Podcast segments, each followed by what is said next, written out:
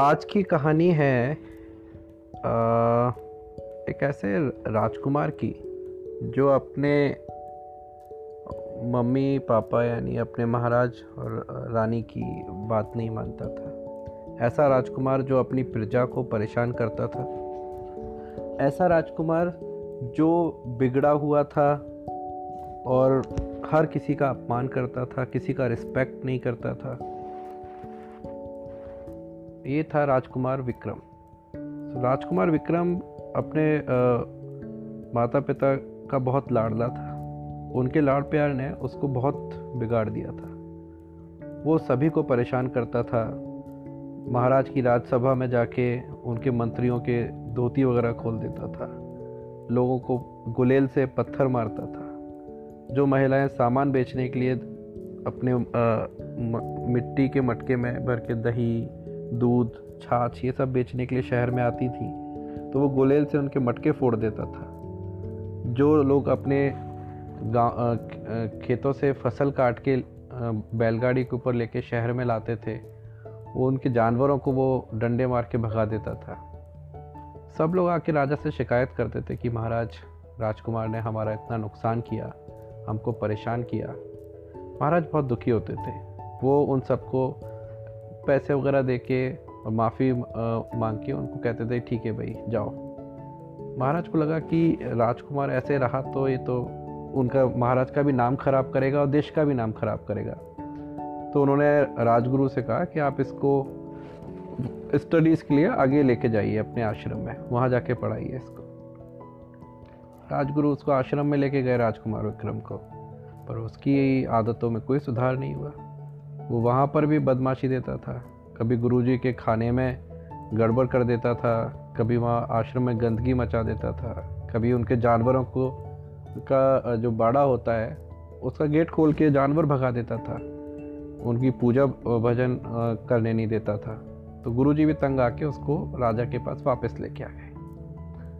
तो राजा ने कहा कि ये तो बहुत ही बेकार राजकुमार है, क्या किया जाए इसका। तो राजा ने उसको, राजकुमार को बहुत समझाया कि भाई तुम अच्छे तरीके से रहो, पर राजकुमार नहीं माना। तो आखिरकार राजा ने गुस्से में आके उसको देश निकाला दे दिया, बोले तुम इस देश से निकल जाओ। राजकुमार बहुत रोया, गिड़गिड़ाया, माफ़ी मांगी। राजा नहीं माना, क्योंकि उसने कहा कि नहीं, जो सज़ा है वो है, तुम ये देश छोड़ के निकल जाओ। राजकुमार अपने घोड़े पर बैठ के देश से निकल गया। दौड़ते दौड़ते वो कई अपने सरहद को पार करके, कई जंगलों को पार करके दूसरे राज्य की सीमा में प्रवेश कर गया। वहाँ वो उस राज्य में अंदर जा रहा था तो उसका चाबुक जो था वो हाथ से गिर गया। अब चाबुक गिर गया तो राजकुमार ने घोड़ा रोका और चाबुक लेने के लिए वो नीचे उतरा। नीचे ज़मीन से जैसे ही उसने चाबुक उठाया तो वहाँ से आवाज़ आई, बेटा तुमने हम में से किसको प्रणाम किया है। तो उसने देखा तो वहाँ 4 बुढ़ी औरतें बैठी थी। तो वो बोला आप लोग कौन हैं।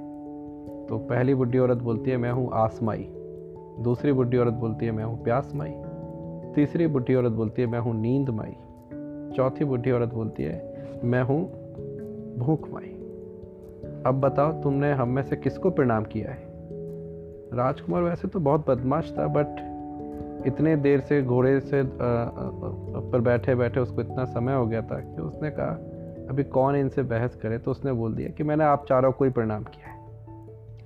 जैसे ही उसने ये लाइन बोली वो चारों बूढ़ी औरतें बहुत प्रसन्न हो गई। वो उसको आशीर्वाद दिया और बोले हम तुमसे बहुत प्रसन्न हैं। और चारों बूढ़ी औरतों ने उस राजकुमार को एक एक कौड़ी दी।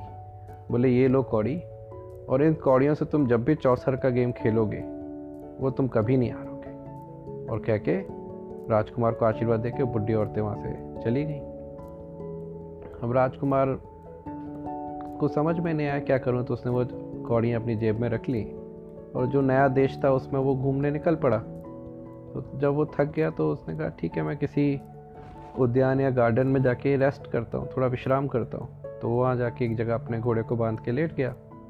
तो वहाँ उसने देखा कि कुछ लोग बैठे हुए थे। तो उसने पूछा भाई आप लोग कौन हैं। तो उन लोगों ने कहा कि हम राजा के धोबी हैं, हम राजा की जो पोशाक होती हैं उनको धोने के लिए यहाँ लाते हैं। तो बोला ठीक है, तो आप पोशाक को जब तक धो रहे हो तब तक मेरे साथ एक एक चौसर का गेम ही खेल लो। तो वो बोले हाँ खेल लेते। तो जो धोबी थे उन्होंने उसके साथ राजकुमार के साथ वो चौसर का खेल खेलना शुरू किया। राजकुमार की कौड़ियाँ तो आशीर्वाद था, तो वो सारे चौसर का गेम जीतता गया और धीरे धीरे उसने धोबियों से सारे राजा के कपड़े जीत लिए। तो धोबी जब सारे राजा के कपड़े हार गए तो वो राजा के पास गए, बोले महाराज दूसरे देश से कोई एक लड़का आया हुआ है, देखने में तो किसी अच्छे घर का दिखता है पर चौसर खेलने में बहुत माहिर है, उसने हमसे हमारा सारे पैसे सारे पोशाक सब कुछ जीत लिए। राजा भी जो उस देश का राजा था वो भी चौसर का बहुत शौकीन था। राजा को भी लगा कि अरे ऐसा कौन है जो मेरे देश में आया है और मैं उससे नहीं मिला। राजा ने कहा कि बुलाओ उसको, हम उसके साथ चौसर खेलेंगे, देखें कितना अच्छा खेलता है। तो राजकुमार आया, राजा उसके साथ चौसर खेलने लगे। खेलते खेलते वो चौसर में उन कौड़ियों के आशीर्वाद से सारे चौसर का खेल जीतता गया। उसने राजा का सारा खजाना जीत लिया, राजा का राजपाट जीत लिया। तो राजा को लगा कि अरे ये तो लड़के ने पूरा राजपाट जीत लिया। तो उसने पूछा कि तुम कौन हो? तो उसने बताया कि मैं ऐसे ऐसे इस देश का राजकुमार हूँ, ऐसे ऐसे मेरे पिताजी ने मेरे को देश निकाला दिया था तो मैं यहाँ आया हूँ। तो राजा को समझ में आई कि अरे, तो उसने उस राजकुमार से कहा कि राजकुमार मैं अपनी बेटी से तुम्हारी शादी करवाना चाहता हूँ। तो उसको शादी करवाई, फिर उसने बहुत सारा धन संपत्ति सेना दे के कहा अब आप अपने देश लौट सकते हैं। तो राजकुमार बोला पर मेरे पिताजी ने तो मुझे देश से निकाल दिया था।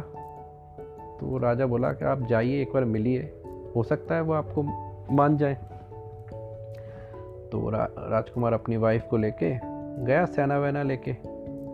तो वहाँ पर क्या हुआ, इस दौरान वो राजा रानी बीमार पड़ गए अपने बेटे के दुख में।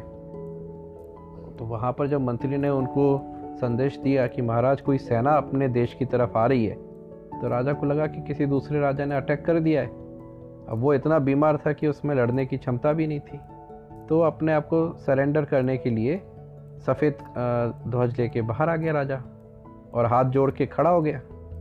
राजकुमार ने देखा कि अरे पिताजी सफ़ेद ध्वज लेके खड़े हैं, हाथ जोड़े खड़े। वो तुरंत अपने घोड़े से उतरा, दौड़ के जाके अपने पिताजी के पैरों में गिर गया और पिताजी के पैरों में गिर के माफ़ी मांगी कि पिताजी मैं आपका पुत्र हूँ विक्रम, मैं अपनी गलतियों के लिए क्षमा मांगता हूँ। फिर उसने पूरी स्टोरी बताई कि कैसे कैसे उसने दूसरे राजा का सारा राजपाट जीता, कैसे उन बूढ़ी माइयों ने उसको कौड़ियाँ दी थी जिसके कारण वो आज इतना धन संपत्ति और अपनी पत्नी को लेके वापस लौट आए। राजा बहुत खुश हुए। उन्होंने उसको कहा कि बेटा जो भी बच्चा अपने से बड़ों का हमेशा रिस्पेक्ट करेगा उसका कभी बुरा हो ही नहीं सकता। राजा उसको धूमधाम से अपने देश में लेके आया। उसने फिर राजा ने उस लड़के को अपने देश का राजा बनाया और राजा और रानी दोनों वानप्रस्थ के लिए चले गए। फिर उसके बाद वो राजकुमार बहुत अच्छा राजा सिद्ध हुआ। ये थी आज की कहानी।